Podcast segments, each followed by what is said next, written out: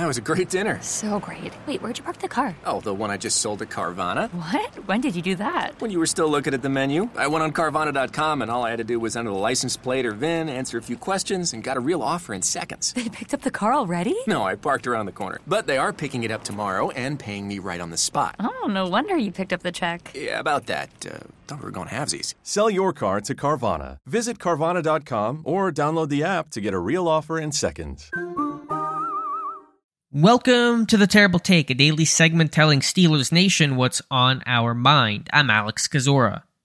I began the week talking about the Pittsburgh Steelers run defense, and I'm ending the week talking about the Pittsburgh Steelers run defense. The same story that applied last week, can Pittsburgh stop the run, applies this week to the Carolina Panthers.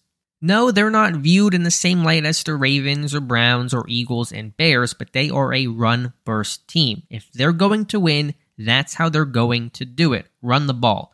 Interim head coach Steve Wilks has made that clear, and the Panthers routinely bring out six, seven, even eight offensive linemen at the same time. The latter affectionately called their Arby's package for having, quote, the meats. So, is Pittsburgh going to bounce back? Run defense can and is technical, hand placement, leverage, and it's schematic as well, run fits and assignment. But it comes down to one word pride. Where is the Steelers' pride? Will they get off the mat and play some run defense like Pittsburgh's been known to for the last 50 years?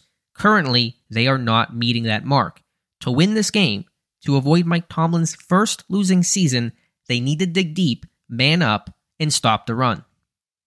Be sure to follow us at SteelersDepot.com and check out episodes of The Terrible Take every day at 5 p.m. Eastern Time. And check out The Terrible Podcast with myself and Dave Bryan every Monday, Wednesday, and Friday. Trying to grab all the groceries in one trip?